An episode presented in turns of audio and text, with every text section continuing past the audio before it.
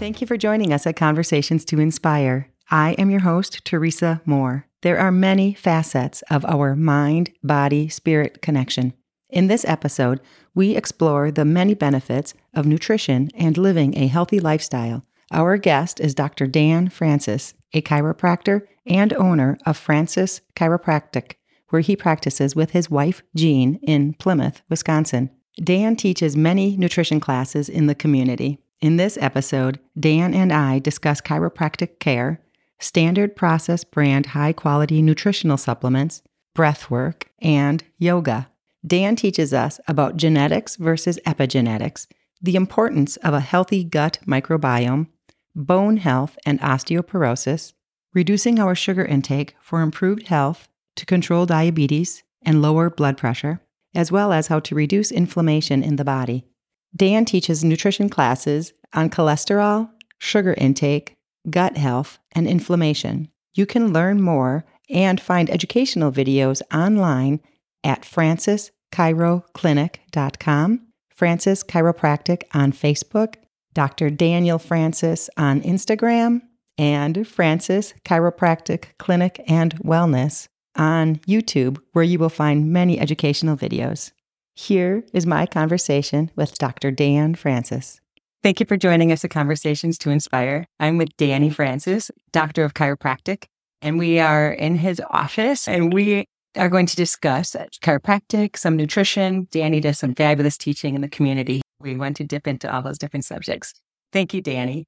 Can you tell us a little bit more about your practice and how you got started? Sure. Thanks for having me here. I, I love the opportunity to talk health and wellness. I think shows like this and talks that we do and exposing people to that are the way you empower them. And that's really what it's all about if you don't want to be the tail wagging the dog.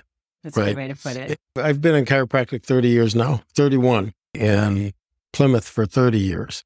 So we've been here for about three decades. I got into chiropractic. I'm originally from Ohio, played football in high school from all boy Catholic school, and then went to Division three level and played football there. A neck injury brought me into a chiropractor that my sister was working with.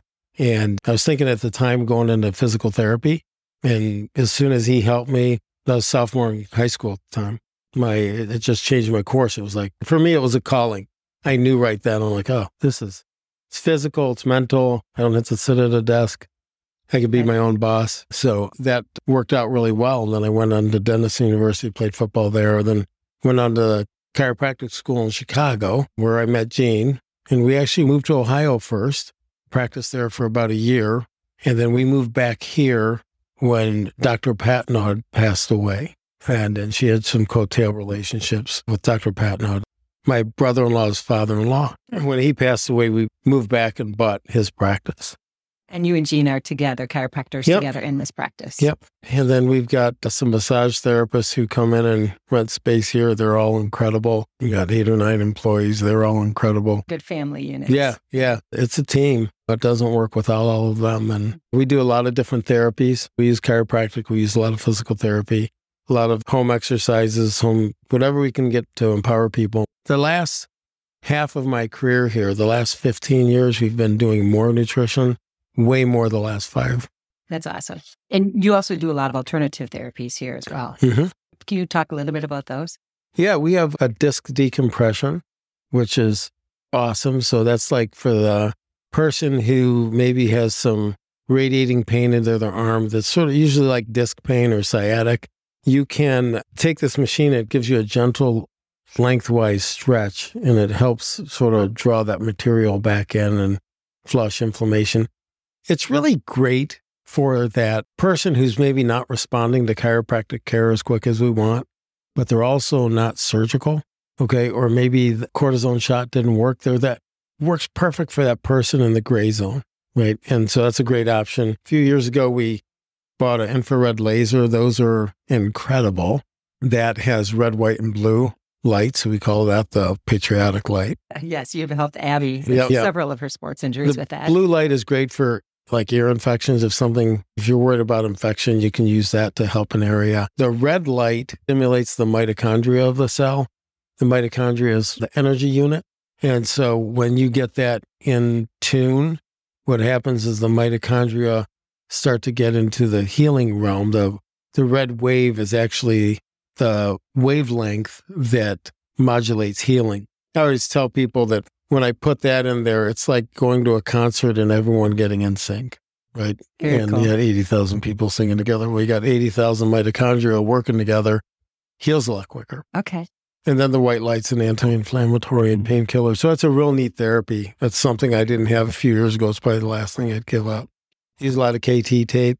That stuff's incredible. Muscle stim, ultrasound, all kinds of cool things. Cups, Graston tools. There's, there's, The And I- tool, is that the one that you Metal. you're rubbing and it alleviates scar tissue yeah, buildup? yeah, exactly. And cupping does it in a different way. It's so cool because there's all these just physical devices and, and techniques that in an hour I might do 15 different things, right? And not even think about it. You mean different patients, different techniques? a same patient maybe three or four techniques, right? But yeah, I have a patient in one room, they're 93 today. The next room is two months old. Ah, It's not rubber stamping, right? It's not just an assembly line where it's, you know, you know what you're going to get. You never know what's going to be in the next door. well, that reminds me. My older two kids were born in a hospital, and the three youngers were born at home, home birth. And the first thing I did after they were born was take them to chiropractic Yeah. care. Yes, because that, and I don't remember how old they were when they finally went to see a doctor. First time they got sick or needed stitches. Yeah. But otherwise, it's always been chiropractic care as a primary for our family as well. Yeah. It, it's pretty neat because a lot of people use this as a primary entry. Someone who is, and you and I, I mean, you are in the medical field Mhm. and I have medical doctors in my family. I am not anti medicine. Mhm. I'm anti anything being used wrong the, the wrong way. But when you focus on wellness, Yeah. life changes. It's just, it's just more efficient way of dealing with healthcare. I feel like doctors are great for acute care, but for chronic or lifelong wellness instead of disease care, chiropractic is, I feel, so much better. I think we're positioned well for that. This is my observation. I'm not a medical doctor, Right. but the doctors across the street, they couldn't sell their practice. They had a great practice forever. Mhm. They were, They were our 70. doctors. Yeah. 70 or they were going to retire. They couldn't give their practice away because I think the medical schools and the medical system just is not aligned for individual practitioners. Not anymore. And neither is huge conglomerate medical. Yeah. And the problem there is when you get a bigger system, I think it's more difficult to have individualized care because they want standards. And I get that, but you can't put me and you in the same category. We're going to respond different to different medicines. Your cholesterol number is going to be different than mine should be. And one may not fall in a range they like. So there's, it's just hard to do the numbers care and standardize if you're in a system. It's hard to do it individualized, I think. Sort of throws us as alternative healthcare practitioners the responsibility of truly maintaining health and well being. And I look at my two girls, my one daughter just graduated from chiropractic school, and my second cousin, she's more like a niece, are in chiropractic school. They'll be our ninth and tenth chiropractor in the family. I have a couple sisters, in laws, cousins, nieces, nephews. That's remarkable. yeah. And Fantastic. it- they like the lifestyle, so they just and their schooling is obviously better than ours was. It's much more advanced.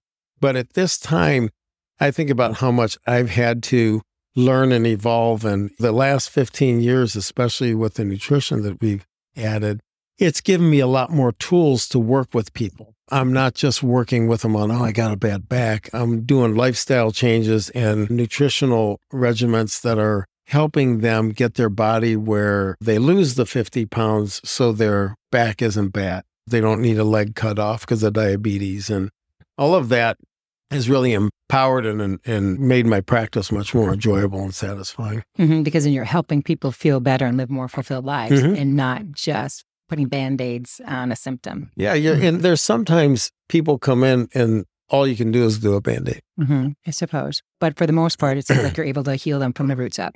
Yeah. And the patient plays a role in this too because we've gotten lazy as a general society, mm-hmm. right? People go into a doctor's office and it's like they're going into Burger King and ordering it their way. You know, mm. I want this and this and this. that puts a pressure on the doctor, right? It's not hard on the medical doctor when the patient is being advertised this wonder drug where most of the commercials telling you how your leg is going to fall off or you're going to jump off a building. I wouldn't want to be a medical doctor to tell you the truth. It's a really tough situation. You've got insurance company pulling at you, you've got the patient pulling at you, you've got the system pulling at you.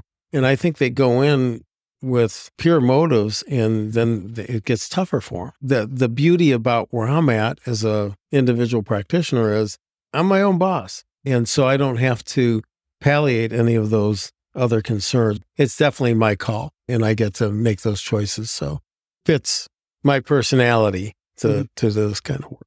Definitely. Yeah. And you've incorporated nutrition so deeply into your practice as well because you're selling supplements, but not only selling them, but you're able to really dive in deeply into what is going to work for each patient in each situation.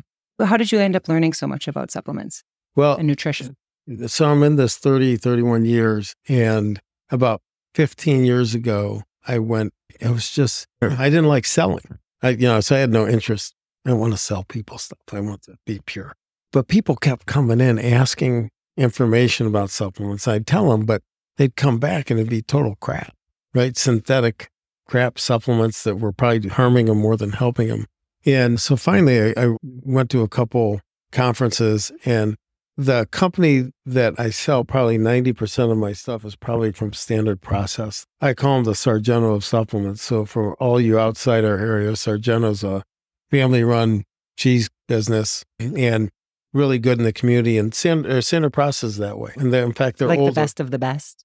Yeah. And they're a family run 94 year old company. So they're closing in on 100 years in the next few years. They have a thousand acre organic farm down in Palmyra, Wisconsin their dirt is as black as the microphone head we're talking into.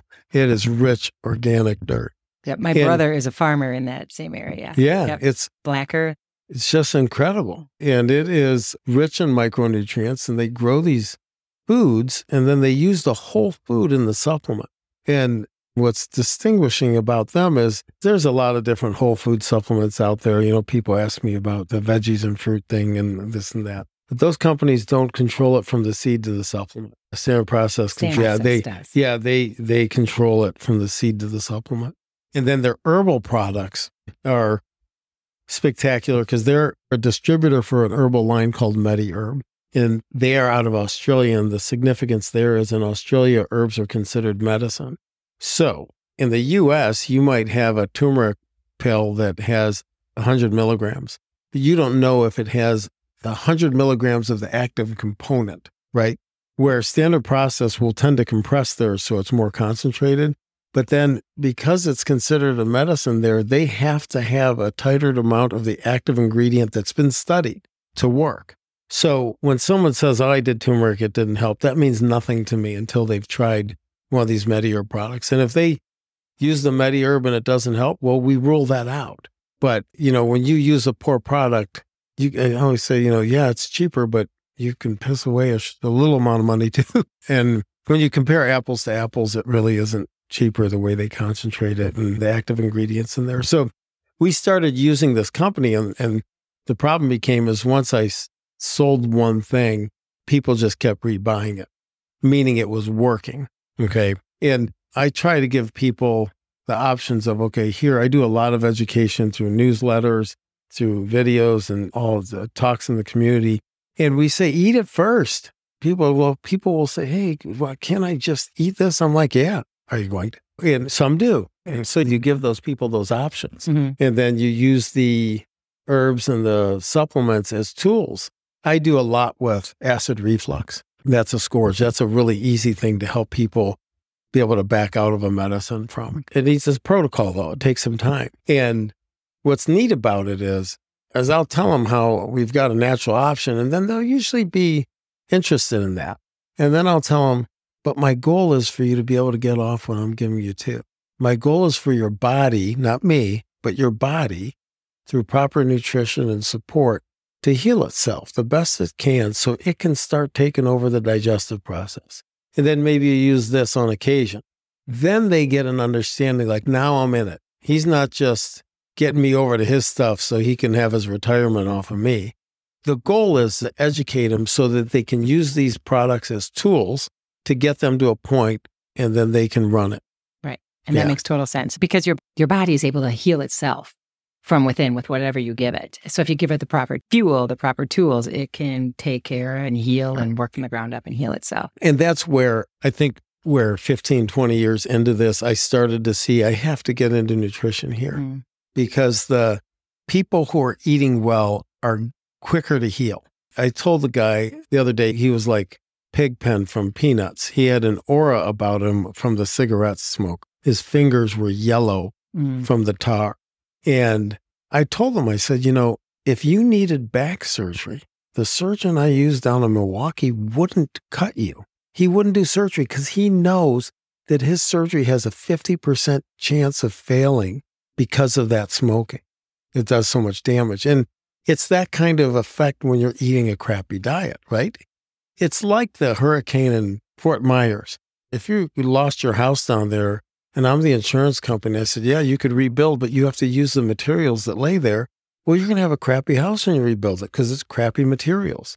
And that's no different with diet. If you're eating a poor diet, how do you expect your, you know, now I'm 55. You know, how old are you? You're in the same 55. age. Yeah, So same age. you, I think we look pretty good. Damn right? right, we do. Yeah, but we're still really active, biking, running, doing everything. Right. Now, when I have people coming in, I had a guy the other day, and I, my head doesn't look good as far as the hair content, but Looks great. but he's like, "You wait till you get to my age." I'm like, "You're 40. I'm 15 years older than you." And between smoking, alcohol content, and poor diet, people start to age. Aging is just poor repair. Well, poor repair starts with sleep, starts with hygiene, it starts with diet, right?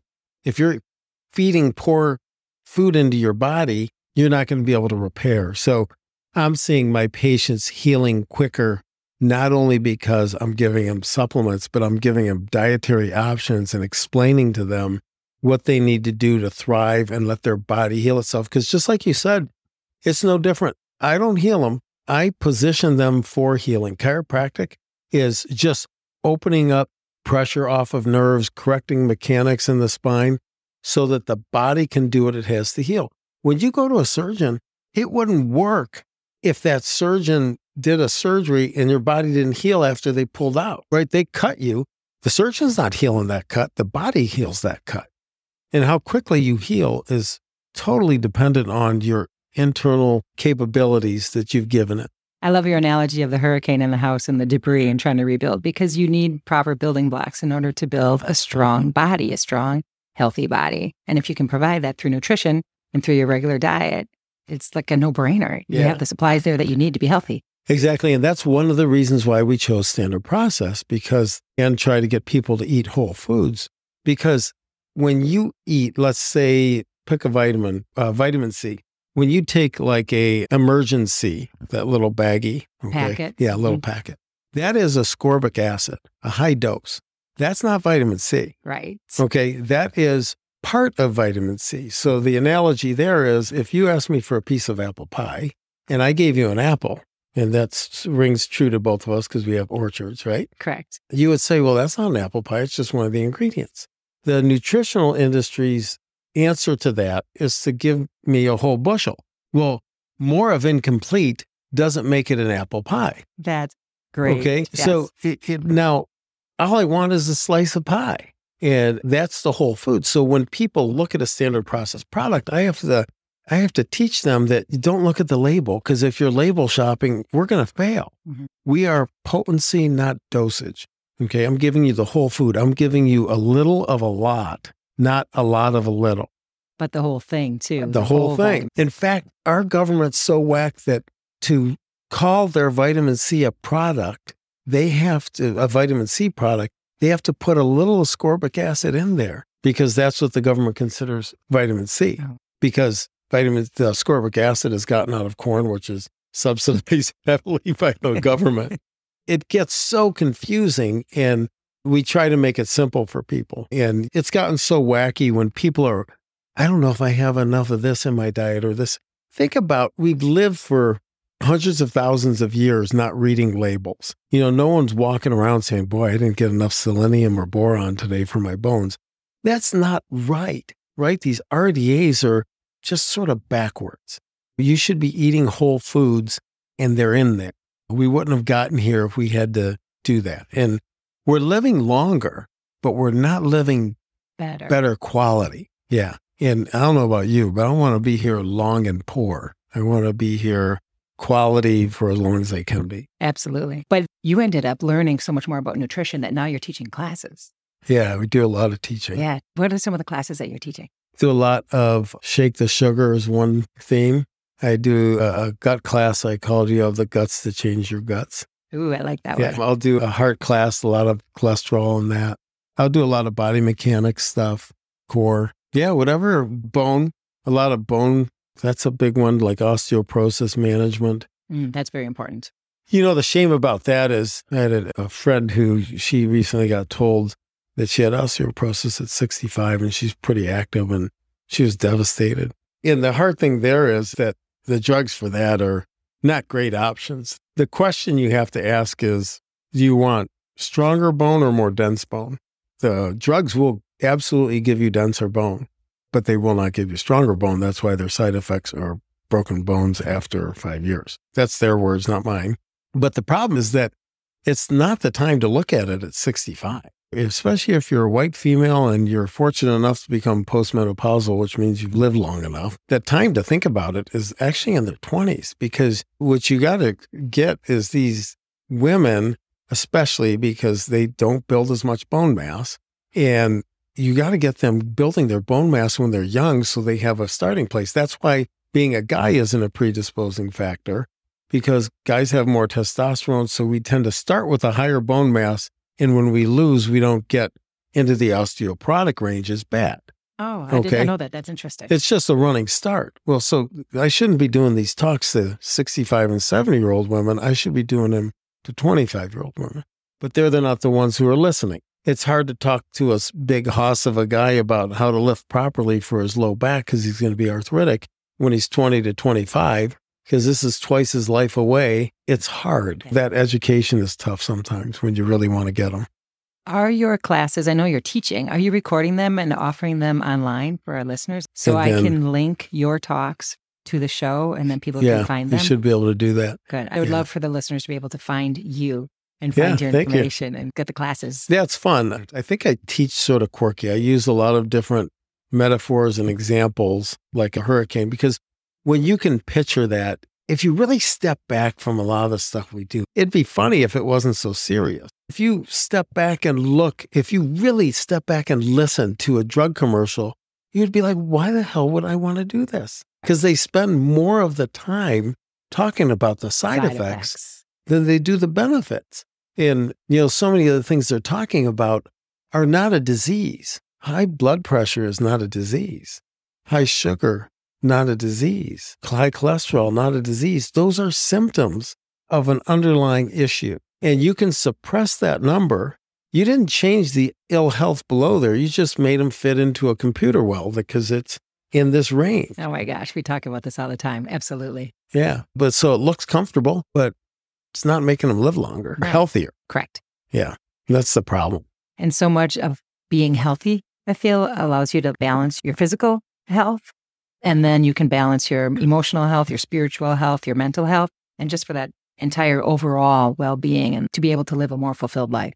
You can't separate the three. Correct. You know, you have a three legged stool, and when you knock one of those legs out, falls over. I see that all the time so much. COVID is a perfect example. Okay. The mess that people came in in COVID, that was a surreal experience. Because 30 years ago, when I went to school, if you'd have told me that the medical industry was going to shut down all their hospitals and the whole, everything just was going to go kaput, we're going to allow chiropractors to stay open, I would have said, you're crazy. So I kept waiting. When are they going to tell us we're non essential? And it was just a real weird thing. But I realized how essential we are because there are there's some gals I treat at a nursing home. I'll go over once a week and treat different people. And I wasn't allowed in there for about five months. So they had no personal, they didn't have their family coming in. They had no physical touch, no real emotional connections. I feel that was one of the biggest tragedies. Of yeah. Oh, it was horrible. There's nothing against the workers there. They're overstressed and Right. weren't allowed to be. It was just a mess. Those women, those, this just happens to be all women that I treat, but those women had withered on the vine in those five months. Without that human contact, without that love and that connection, that physical touch. their mental and spiritual and just in the, it, it, you should you could see it in their physical presentation. They were a mess. And then the people like had coming in. I mean everyone was so stressed. Do i wear a mask? Do i not wear a mask? Do i have to get the vaccine? Do i not have to get the, you know there were so many judgments one way or another just instead of respecting what someone had to do for themselves right. you had to judge what they did if it wasn't what you did. You know, that was a mess. And as a result of that, uh, I still see that tail end of that lagging. It's still not gone all the way, but the stress and the component and what it's done to bodies, it just further convinced me of how closely tied the mind, body, and spirit are. They are. They're in, Inter- integral- intertwined. We'll, we'll go two eyes. You know, the Very interesting intertwined. the interesting thing I think too is I like to look at breath because breath is a great way to calm yourself, right? And I think of breath as it has to be tied to the soul. It has to be, as far as, you know, when we talk intimately intertwined, the breath has to be part of the soul because when you stop breathing, the soul says, I'm out of here, right? You stop breathing long enough, you die. Okay. And so I think it's interesting how much you can benefit from breath work. That's something we guide people to. I do a lot of yoga. That's become a passion of mine. I wouldn't be practicing if it weren't for yoga. I do a little routine every day and I have it on my website. It- but I've been doing that for 17 years. I started it the week after my first Ironman in 2005 because I felt like I was going to break in two after I did it. And I had no, like, I was like, of course, strength is like, I feel like a noodle. So I started doing this. And Which Ironman did you do? now the first one was in 2005 in Madison. Okay. So after that, then you found yoga. Yeah. And I just did these things called the five Rites. It's just an assembly of four or five exercises. It took just a few minutes a day and you get flexibility and strength. And they're what I call my bread and butter. And then about six or seven years ago, one of the gals who now works with me started doing yoga. I'll go to either yoga on the lake or elevate in Yeah. Sheboygan. I just interviewed Jackie. Oh, she's great. Jackie's Yeah. fantastic. Yeah. So there's all kinds of great options. Yeah, there's choices. The live ones are great because they take you well beyond. Now, the live ones wouldn't do me nearly as good if I didn't do that bread and butter every day, that five to 10 minutes. You're saying live ones as in the in-person classes? In person, going to Okay. class. You know, like I was in class the other day and I was in a pose, and the gal who works with us, Christy, came by and just put her finger on my spine. And I totally changed my posture to what her cue totally did what it wanted me to do without any verbal connection. You know, so a really good teacher has this intuitive ability to just help you and not say, no, you're doing it wrong. Do it like this. It's like if you're laying on one of my tables and I say turn to the left, when you're on a table face down, you don't know which way's left. You know, I tap them and they'll also go to this side and they, they'll do it. Yoga is just a really potent tool. And there's so much in breathing in yoga that it's, it's a fabulous tool. Teach me more about that, the breathing, the breath work within yoga, and what you do for practice, your daily practice. So there's so much of breathing in on a certain part of the pose and then exhaling. And I like this book, Breath. It's uh, written by James Nestor. It's sort of his journey to healthy breathing. And I had a nasal surgery a couple years ago. I wouldn't, I wouldn't want to sleep, you know, because I'd keep waking up. And he would have called me sleep apnea and told me to go get a CPAP. Well, they did an MRI. I had a tumor in my upper palate that was the size of my whole thumb. It was like a small sausage in there. You see it in my open throat. I thought I had allergies for God's sakes, you know, and that's why I couldn't breathe through my nose. It's just breath is everything. You know, when you have to do CPR, what's the first thing you do? Make sure the airway's open. Breath is so key and it is such an empowering activity. And that book breath gives people links and techniques that they can find. You know, you're going to find two or three that just are your go tos. And when you do that, man, I have so many people come back saying, oh my gosh, my anxiety is so much better mm-hmm. because I'm so much calmer, right? Here's another thing. This is how I sort of pin a smoker down. Why do you smoke? Well, it, it calms me. I'm like, well, that's not right because it's a stimulant. Well, it does calm me. So, well, you're not lying, but you, it doesn't calm you because of the cigarette. Even through the toxins, that big deep breath you're taking, they're doing breath work with toxic material and it still works. It's not the it's I not the of that. not the poison helping them. It's the breath It's work. the breath work. That's how potent it is. You can breathe toxic crap into your body and the breath work still works. Okay, that's such an oxymoron, but that's really fascinating to link wild, it to. Yeah, right? and show the power of the breath. hmm Do you practice breath work outside of just deep breathing? I've gotten better because most people breathe through their chest. And the yoga gals that I go to and learn from, they teach you that abdominal breathing.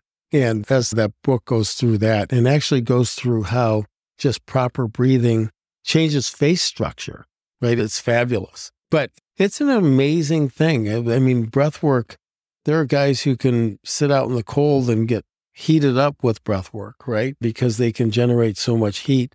The monks that so it's it's a great tool, and you don't have to become this ultra guru to benefit from it. You know, you need one or two simple exercises. You need to le- learn how to breathe sort of out. They they call it Tummy breathing or belly Yeah, and- breathing. and that's somewhat of a misnomer because your diaphragm is really an umbrella. When you're really good at diaphragm breathing, your back will expand also. Okay, it's not just your breath. Your diaphragm is a dome. And when you're really get good, the whole dome is expanding. I'm going to have to pay more attention to that. Oh, yeah. Well, Yeah. you have to get this one first because, I mean, people just can't do it initially. It's not as easy as it sounds. Yeah, because you're so used to breathing deeply and raising your shoulders. and- lifting this whole slab of ribs up against gravity, and the part that you're expanding is the smallest part of the lung, which is the apex. So you're spending a lot of energy to get a very little influx. Where in stomach breathing, you're dropping your diaphragm with gravity, free energy, and expanding the largest part of the lungs. It's it's neat and much more calming. much more calming and even better like when i'm biking if i'm biking with a buddy who is faster than me and i'm sucking wind to catch up i'm usually in a stress breathing pattern Yep, upper chest. stop that and do three or four big abdominal breaths while i'm climbing up a hill all of a sudden everything catches up legs start to feel better Really? I'm going to have to try that technique. That's fascinating just because it allows that much more oxygen in yeah and allows you Yes. to recover faster. It's amazing it's just about capacity And I keep reading so many studies about breath work and the power of it. And not only physically, what it does for your body, but just even the mindfulness of controlling your breath and being very cognizant of your breathing. It's part of your soul. Your soul's everything, mm. right? And I heard this explained before that your mind isn't, you know, like when I ask you what your mind is, most people are picture the brain. That's not the mind. There's mind in every part of your body. Every cell has that mindfulness. There's that gut feeling. Intuition. Yeah. Yeah. That, that that's not your brain thinking. Mhm. Okay. Your gut, when you feel that little stirring in your gut, telling you something. You better pay attention. Now, those things are all linked. hmm I feel like your heart, your emotions, your mind, your intuition, your Mhm. gut, your soul, everything. It's so interconnected beyond our comprehension. I mean, it is all one. It is. and it's an expression. And one of the things that I think people tend to fall back on is it's my genes, Ah. genetically wired this way. Right. I feel that's an excuse. It's a cop out. Absolutely. Yeah. It's it's not my fault. Mhm. I'm shaped like an apple because my mom's shaped like an apple. I tell people you're shaped like an apple because you learned how to cook like your mom who's shaped like an apple. Okay. That's epigenetics. And I'm not poking fun at shape. I don't care about shape for vanity. It doesn't matter. Your soul is not inversely proportional to your weight. Oh, that's beautiful. But what I do know is when you have extra weight, that it will cause disease, disease in your body. And I don't care if you're, you don't need to have a runway model body, right? Or an NFL football player body. I sure don't. You want to be in a healthy range because you want to have a body that will serve you as long as you live. And you see it. When you get on over a couple medicines, you're in trouble. It just starts to bog your system down because those chemicals have effects. And, And anyone- synergistically. hmm Absolutely. And there's no way there can be tests to run. There was a woman last week, she was on at least 20 medicine. She was in a stupor. I could adjust her and make her feel a little better, but until she parades some of that stuff down, your, your liver can't handle that. Mm-mm. And half of those medicines, probably more than that, are really for symptoms from another medicine, right? Right, not really from a disease process that was truly going on in the body. That's where I have a problem when you put someone on something and never look back on it. I have patients who come in and they get put on cholesterol medicine because it was really high. And you know what? Those people were sort of a shit show. They were smokers, way overweight, maybe drinking too much. So they were vulnerable because they're not not because high cholesterol is dangerous. It's not if you're not inflamed. Doesn't matter. But if you're inflamed, it is. So I get bringing it down. But these people that then change their lifestyle and then they tell them, no, you need to stay on the medicine. That's not right. You really got to advocate for yourself. Yes, that is a You know, you have to advocate for yourself. And I tell people, you should be challenging me. Not I'll just tell them their doctor. You know, if I miss something, hey, do I have to stay on this? Oh, no. No, you've done good. You've lost all that weight. You shouldn't need it at this point. And I hope that society learns and the medical community does learn that statins aren't always the way to go. Mhm. And especially like you're saying, don't put a patient on statins and then just let them stay on it for the rest of their life. It's interesting because they'll say in the commercials, they'll say, when diet and exercise fail. Not if, When. when. You're screwed. It's going to. Don't even try. That's not right. That's a whole episode itself, the cholesterol issue, Mm. because there's a, I think, a lot of fraud in that. hmm And a lot of pharmaceutical, yeah, that's a good way to put it, fraud. And Yeah. I, I just have such a hard time with how much pharmaceuticals run medical and how they run people's personal medical care. It's just sort of backwards, right? It's that tail wagging the dog. And you're waiting for people to get sick before you treat them. I have people come in all the time and say, well, my numbers are in the normal range. You know, the, the one range was like, there was 100 points in there. Well, if it's between 50 and 150, what if your normal's supposed to be 125 and you're at 50? You're way low. You know, and the other thing with ranges are they're not static. You're always moving around. It's just tough to play the numbers game. I get it. I get why they are forced to do it and so forth. I don't envy them to be in that situation. But when a person, and again, this is on the patient, patient goes in and wants a drug, they want the easy fix. I don't want to give my hot fudge sundae up at nine o'clock in the evening. Well, then you better take this pill. You know, if they're not going to have skin in the game, that's the only tool that the medical doctor has, right? And if that's what they think is their safest play, I get that. You know, that's a lazy patient, not a lazy doctor. So there's accountability both ways. And we've gotten lazy as a public. But when you have a patient who's ready to put, you know, their own blood, sweat, and tears into it, I think you should take that time to help that person and not just put them, rubber stamp them and say, this is what you need to do. Right. And nutrition can play such a huge role in your health. most of our chronic disease is there based on what's on the tip of our fork. Hmm.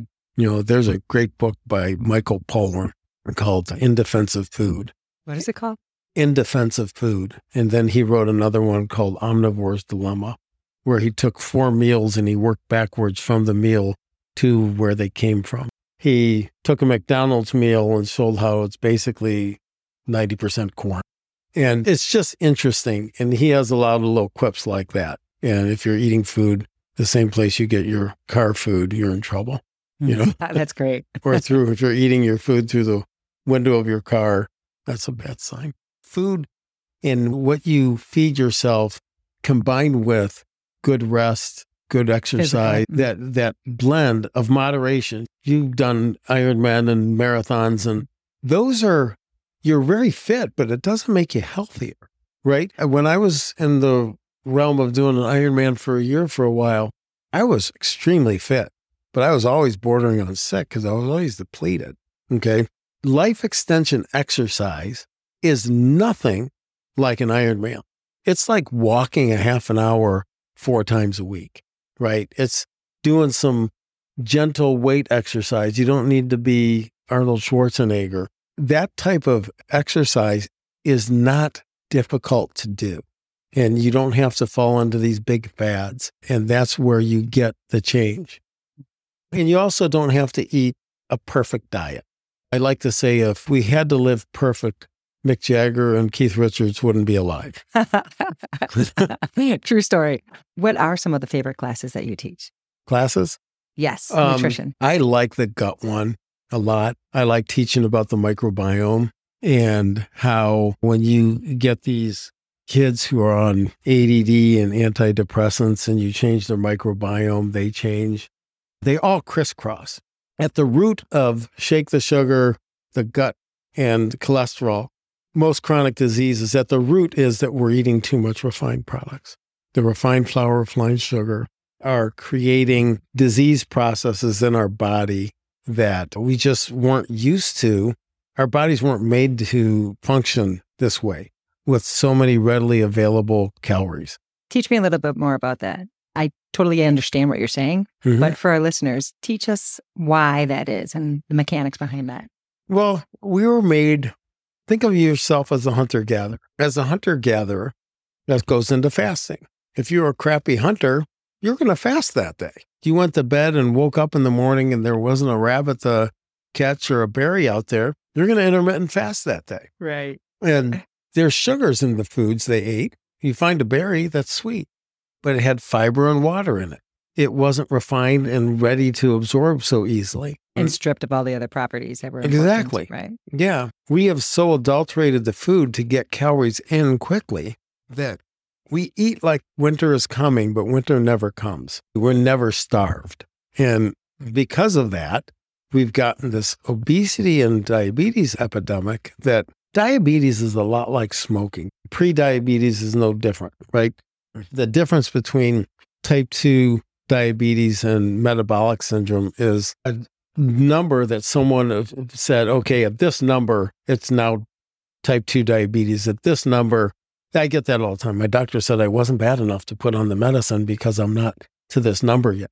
So you're not going to do anything to change it. You're just going to wait another year until you get bad enough. That's moronic, right? That's moronic care, both by the patient to fall for it and the doctor to say, you're not bad enough yet. Imagine if you cared for your car that way. Why should I uh, change my oil? The engine hasn't froze up yet. You know, it's Another good analogy. That's stupid, right? That's a really expensive way to practice medicine. And that's how medicine practices now. Instead of saying, hey, you're near this, why don't we try some dietary changes, some lifestyle changes to improve your baseline? Have to lose weight.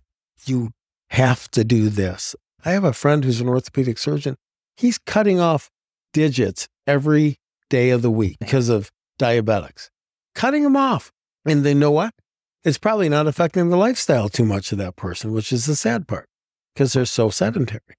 So it's just about trying to get people to find a vigor for life so that they are self motivated to feel better. And I love that. That's the part of my job that's the greatest. You may fail with 10 people. And frankly, I don't get emotionally involved in like, oh, why can't this person do this? I can't understand it. I'm wired that way because I've been an athlete my whole life, right? So that took a while for me to dial down to become emotionally invested. It's their choice. Now, what I have noticed after 30 years of being in practice is that people will eventually come around. It's at their own pace, though. My job is not to sell them a supplement or give them a diet plan or an exercise plan. My job is to provide them with those options and tools. Whether they choose to use it or not is their own choice. I keep giving it to them. And when they're ready, it might be four or five times. I might be started this 20 years ago with a person. And then all of a sudden the question changes from, I wrote this in one of my newsletters. When a patient says, I should really do that, that means there's no way in hell they're doing it. When a patient comes to you and says, What do I need to do to do this? That means they're now invested, right? Now they're vesting into it. The difference. Okay. But when they say, Yeah, you're right, I should really do that, not an ice cube chance in hell is going to happen, right? Because they're, they don't want to give up their habits yet. yeah, they're too comfortable, too Yeah. complacent. They're in a comfortable hell, is what I call Mm. Well, you said to help them find a figure for life. And that's interesting because it's either that or you have to just instill in them just a reason, a substantial reason why they should advocate for themselves and really be an active participant. Yeah. participant in their own health. And, and it's so important. I use passive aggressive techniques like with a smoker. I'll, uh, you know, someone will come in and I'll be like, how much do you smoke? And I'll say, well, well, how do you know I smoke? And I'll tap my nose. I'm like, you stink. You know, I mean, you do. Do you want your kid to smoke? Well, no. I said, well, they're not going to listen to you.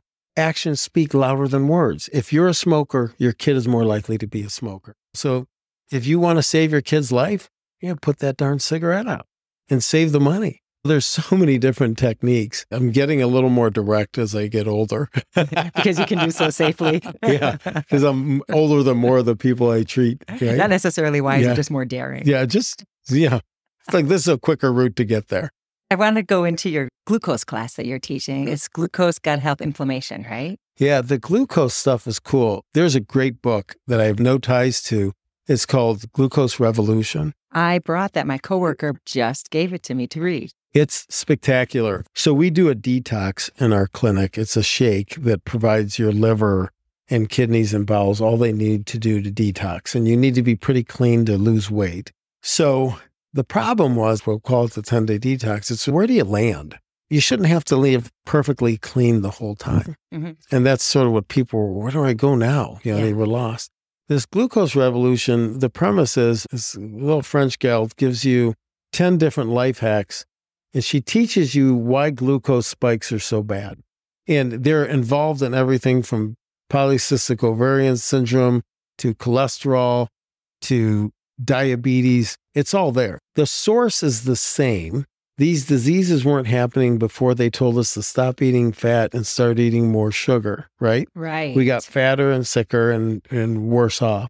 And these spikes, I love on a podcast. I'm doing hand signals like that people are seeing it. Yeah, I can see it um, too. But these spikes create crashes, which create cravings.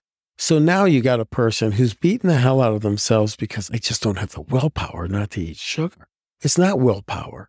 You're feeding gut bugs. And if you feed the bugs that like sugar, you're going to have more of them. So who do you think's going to order on the menu? The gut bugs that want sugar. So you're going to have cravings. If you spike and crash, now you're low sugar, which is just as bad as high sugar, which means your body's going to crave sugar. So you get out of the low and out of that danger zone so you don't die. So these cravings aren't your weakness, it's your pattern. And she gives you these little life um, hacks that are easy to do and end up making you eat less sugar because you don't reach for it because your cravings aren't there. And she tells you, look, I'm not giving up my chocolate cake on my birthday. So you don't have to live perfect kind of diet. It's this makes it better. And really, of the 10 hacks, there's probably six of them that are implementable, meaning one of them is don't count calories. Well, that's not an action, that's an inaction. Okay. And a couple of them are sort of redundant, meaning she'll tell you to eat in a certain order. Mm, like you your know, fibrous foods, your vegetables first. Yeah, fiber, fat, protein, carbohydrate. So, given that, you're always going to have your dessert. One of our life hacks is have dessert at the end of a meal. Well, that's already in the order. So, mm-hmm. there's about six actionable things there, and they're really easy. And you don't have to do every one every time, but the more you do, I'm having patients lose all kinds of weight and they're not having to give things up, right? Just change the order in which they're change the order. So, like those, the order is interesting because let's say we had this podcast at a dinner, and I ordered a tenderloin and potatoes. In the past, I would eat my potatoes first and save the steak for last. That's what I like the best. Okay, and the potatoes are a healthy food, but they have a sugar spike because they're a dense Starch. carbohydrate, a starchy, mm-hmm. and it doesn't happen right away. So for those of you who think that oh my breakfast doesn't matter, the problem is is you don't see the effect right away. You, it's not like stubbing your toe. She uses this example. It's not like you stub your toe and you feel the pain right away. This a kid eats a bowl of Cheerios, which is a horrible cereal, no no better than Cocoa Puffs. Eats a bowl of Cheerios for breakfast, and two hours later he's face down in a puddle of drool on his desk in school. Okay, and they're thinking he's got ADD when he just had a poor diet. If he would have had eggs, he'd be alert. And it's just really interesting to see how that works. And we go back to the dinner we were having. If I have the potatoes and then the steak, I get a spike. If I have a bite of steak and a bite of potatoes, a bite of steak and a bite of potatoes, the spike is less, way less. If I have the steak and then the potatoes, no spike. Fascinating. This isn't like the keto diet would say you can't have a potato. You know what? If you were a caveman walking around and you came upon a potato, you're eating the damn potato. right? so this all or none is is not right. Okay. And moderation is key, but she really teaches you how to decrease the impacts of those spikes when you're going to have them. That makes it sustainable. If it's not sustainable, it ain't going to work because right. there's nothing worse than a fad diet that works. And then when you rebound, now you got the emotional and psychological component of not following through. You got the rebound effect of probably gaining more weight than you started. Mm-hmm. It just becomes a mess. And by she, we keep saying, I don't even know how to pronounce her last I'll, name. Do you? Jessie Inchauspé is what I'm going to say, but I don't know. I have a hard enough time with the English language, let alone trying to pronounce a French last name. so, so, Glucose Revolution is the name. Yeah, it, it's a good read. And she's got a great Instagram spot called Glucose Goddess. And it's great. Her graphs are like second grade level. So even I could it. understand them. Yeah, Perfect. you get it. It's just like, oh, that's impactful. Does she also discuss the hormone relationship between mm-hmm. eating and layering your foods according to how she is teaching? Yeah, absolutely. And people have to understand this, especially females. If anyone who's gone through a hormonal cycle or lived with someone who's gone through a poor hormonal cycle from a menstrual phase, right? Every time you put food in your mouth, that is a hormonal event just as much as having a menstrual cycle. The chemicals, insulin, glucagon, those are hormones. The digestive process is so hormonal. And because of that, it is tied, it is affected very much by sugar. So it's just, it's cool. Each one of these topics could be an hour talk. Well, we're going to have to do this again for yeah. several different topics. Yeah. How about the gut health one? Teach us a little bit more about that one. Well, the gut health is amazing because it's often referred to as the second brain. When I have a gut feeling, well, you do, and you better trust it. And the thing about it is, is that digestion starts well before you put it in your mouth. The thought of food, okay, starts at boy, just thinking about having this steak tonight. You can, your mouth can water just thinking about it. We had a Neapolitan Mastiff named Ellie, short for elephant. They're gray, lumbering dogs. And she was just a slobbering mess. Every day when I'd have a couple of eggs, she would have, she was Pavlov's dog, the experiment. I would hit the pan on the stove, the egg wouldn't even be cracked yet, and she'd be sitting there starting to drool because she knew she was going to get one of the egg yolks. you know, I'd make three eggs and I'd, I'd split the yolk between the two dogs we had. Soon as that pan hit, so there wasn't any smell, any butter, any any anything, she was drooling. She was so that is prepping the enzymes, right? Those enzymes tag it, they take it into the gut. When you taste, here's the thing to give you an example of how intricate it is. When you taste sweet, your body starts to produce all the enzymes and digestive acids and hormones that are going to process super sweet. So, someone who has a candy bar, the body was ready for that.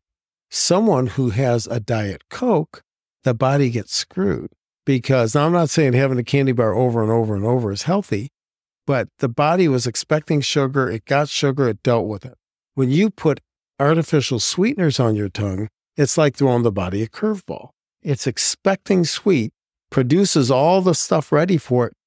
That's not good for it. You get fat storage. You ever notice the people who eat a lot, a lot of super saturated artificial sweeteners? People who drink a lot of diet sodas. Yeah, they're usually, they're usually overweight. That's one of the reasons because you got the chemical toxins blocking the liver. You're super sweet sends fat storage signals. Insulin does what it is spelled in the first and last two letters in stores sugar in fat.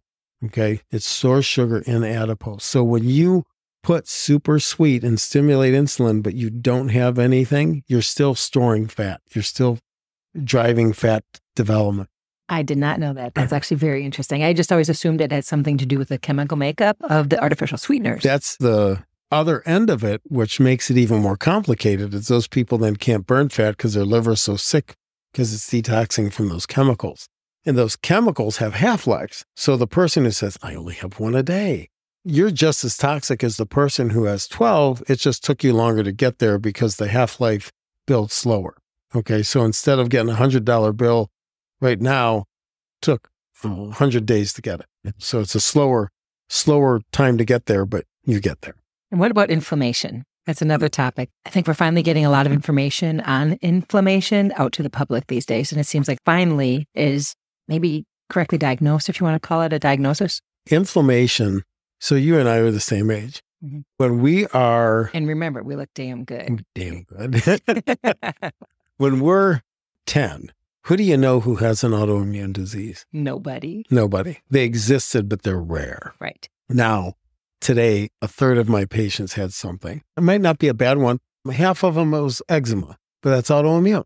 Inflammation ultimately comes from the gut, not like a sprained ankle. I didn't sprain my ankle and it was because of my gut. Okay, that's different. That's local. But systemic inflammation comes from this poor diet, refined foods, refined oils, overly processed. Toxins. We're overfed, undernourished is one of my favorite statements, right? Unfortunately, we get the calories, but we don't get the micronutrients. So the gut lining becomes porous. Now, things that shouldn't get through are getting through. Leaky gut syndrome? Yeah. And when did peanuts become arch enemy number one, right? I mean, we've had kids when we when we had kids in high school, there were kids so allergic to wheat that they couldn't even come into the house if we were having a spaghetti cook off. That's nuts, right? I mean, that's a really inflamed individual. I'm not saying they didn't have it. I'm just saying that was unheard of when we were growing up. So what changed?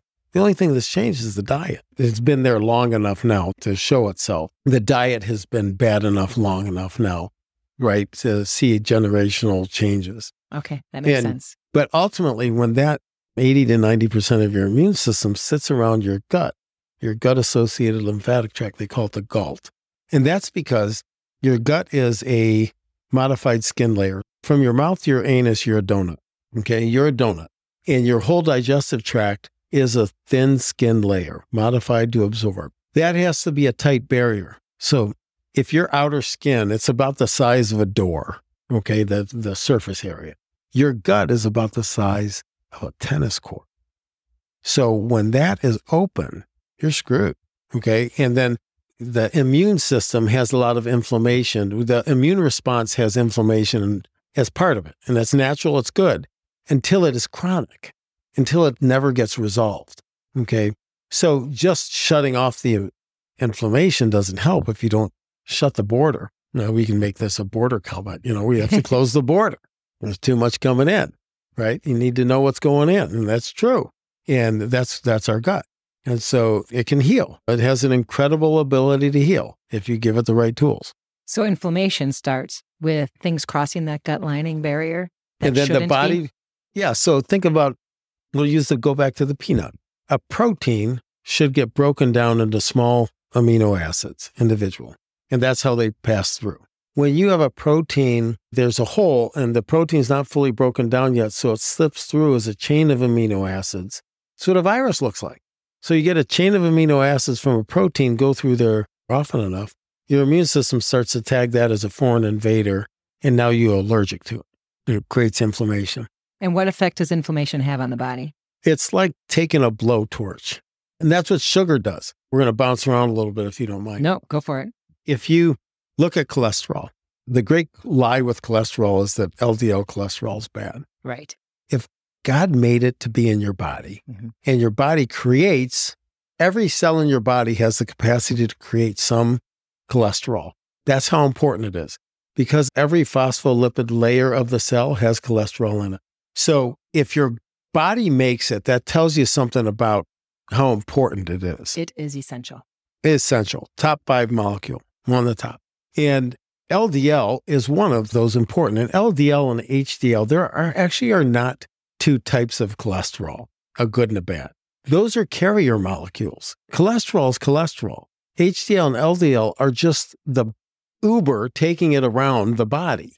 Okay. Now, what happens is that when you are not eating fat, but eating sugar, and your sugar is constantly high, sugar too high damages the arterial wall.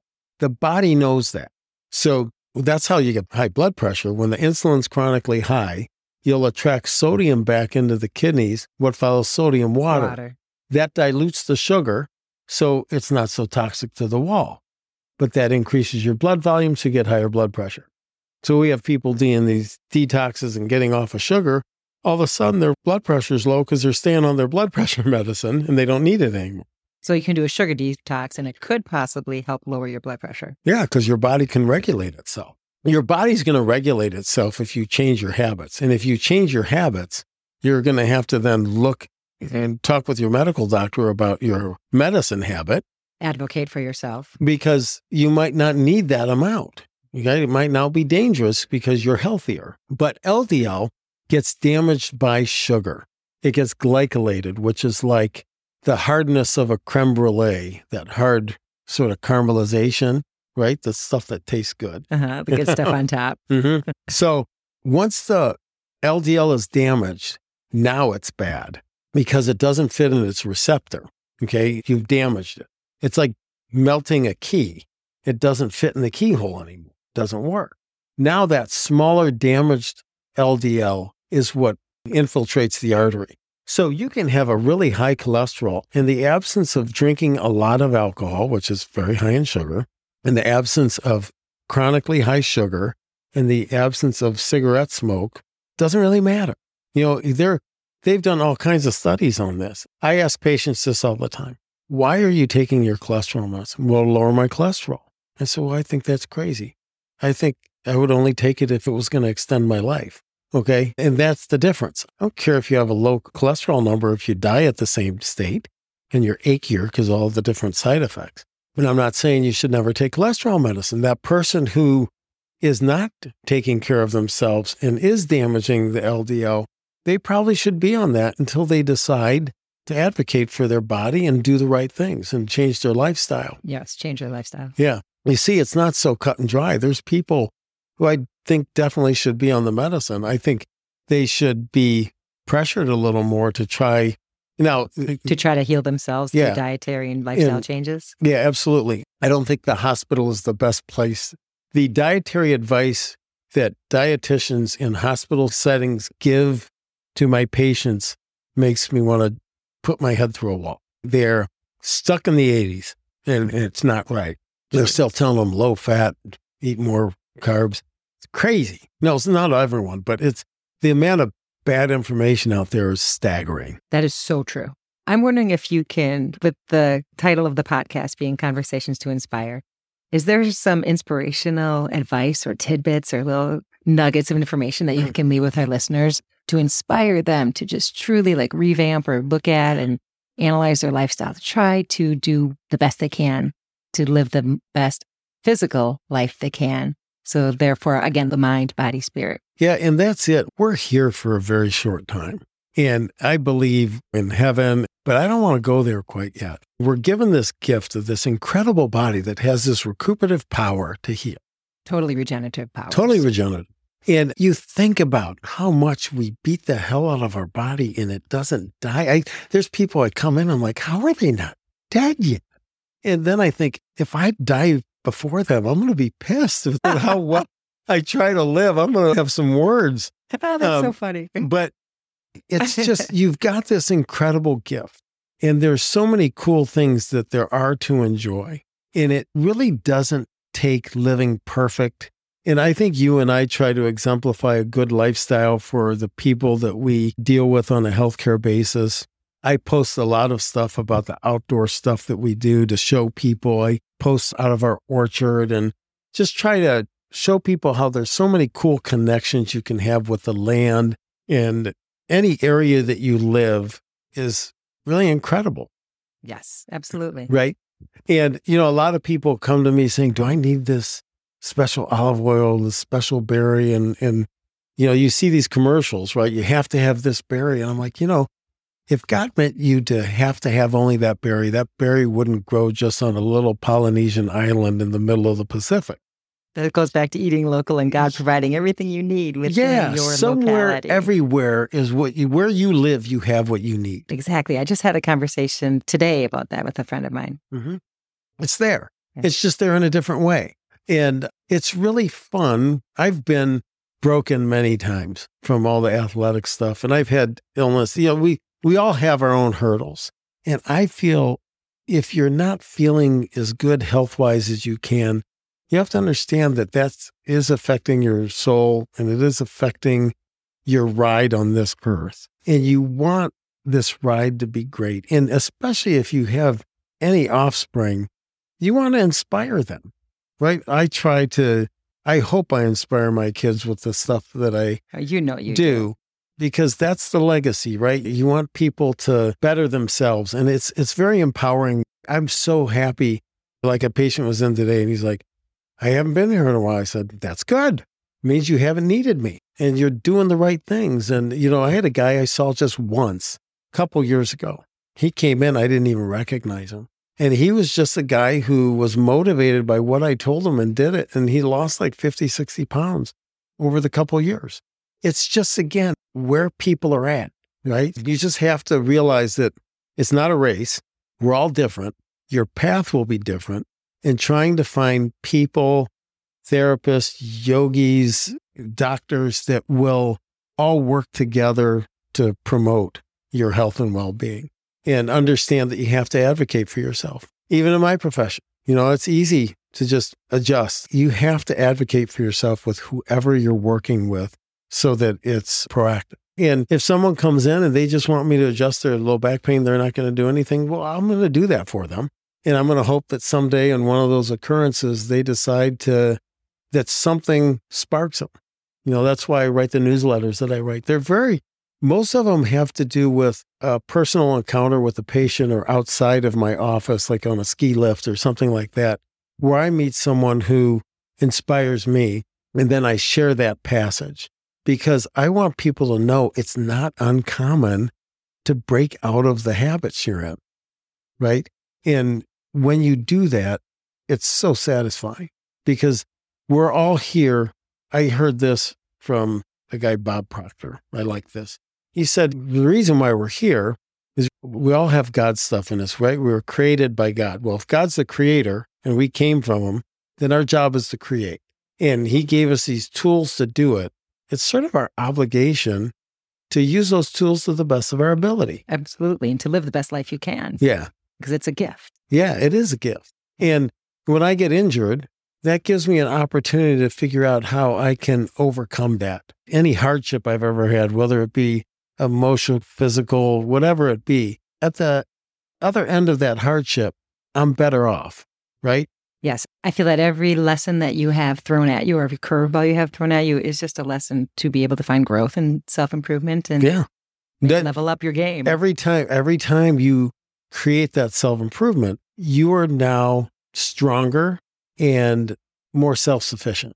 And not that when you're self sufficient, you still don't look for help, but you are now more self reliant. And that empowers you because now you're not in need. I need you. I need this. I, you know, I can do it. You know, look at your kids when they're younger. When you're trying to, you know, if you quick and quick tie their shoe for them, they eventually they they're like, I want to do it. And what do they do when they do it? They, I did it. Mm-hmm. I did it. Is our nature that you're here to experience that, and everyone should be able to experience the health and wellness that we do. And especially as you say, if you can be in charge of your own and advocate for yourself and the power that gives you, oh Yeah. oh my gosh, yes, that is huge. And then you want to do more and you want to do better. And I get it. It's really more. hard because it's overwhelming, especially with Google and all that. Mm-hmm. So find someone that's inspiring and learn from them and let them guide you a little bit, right? It's that simple. And, you know, it doesn't happen overnight. A lot of people do the right thing for the wrong amount of time, right? And, and then they blame the thing. And, you know, quit blaming your genetics. It's your epigenetics, it's our habits. Very few things that are truly raw genetic that you can't change. Okay. I mean, eye color and all that kind of that, that's different. But we have a genetic trait in our family that we've got some heart disease in our family, but all the people who've suffered from that are also obese, heavy drinkers, smokers, high stress, didn't exercise. So now my wife's family might be able to live till 90s doing that. Mine, I'd be dead by now, literally. Genetics is more a predisposition, meaning if you live this way, your genes might lean you towards cancer, mine might lean me towards heart disease. Yes, lifestyle so much more than just your DNA. Lifestyle triggers your DNA to express itself one way or another. Mm-hmm. There you go. Yeah. Expression. Whether your genes express some of their what's written is totally up to you. It's like a book. It's in there. Whether you read that page or whether you let it out is up to you. Absolutely. Yeah. For our listeners that want to find you online and learn more about you and your talks and your teachings, what's the best way for them to connect with you? Francis Chiro, C H I R O Clinic. Can you spell Francis for us as well? Yeah, male version like Pope Francis, F R A N C I S, Chiro, C H I R O, and clinic.com. I'm on Facebook. I do a lot of Facebook Lives and Instagram posts, which is just Francis Chiropractic. But I do a lot of like, I'll do a gut thing where I do maybe 10 different segments and they're two minutes apiece. Perfect. The last week I did a detox one. It was like 20 minutes. Those are fun. What is your Facebook page? It's just Francis Chiropractic Clinic. Yeah. And you look up Dr. Dan Francis and you'll find it. Okay. And there. how about Instagram? Same. Okay. Yeah. Francis Chiropractic Clinic. I'll put links to those in okay. the show notes as well. Sounds good. Awesome. Thank you so much for uh, sharing all of your wonderful wisdom with us. Well, thanks for being such a great host and great questions. Same thing. You're very inspiring and it's a pleasure. I love that you're doing this because this Thank is how you. you get it out to people so they can do it on their own. Thank you. This is Conversations to Inspire with your host, Teresa Moore. Join us next week as we explore a different facet of the mind body spirit connection. Help promote the show by subscribing and following this podcast and leave a five star review so we can continue to get incredible guests as we dive further into the mind body spirit connection.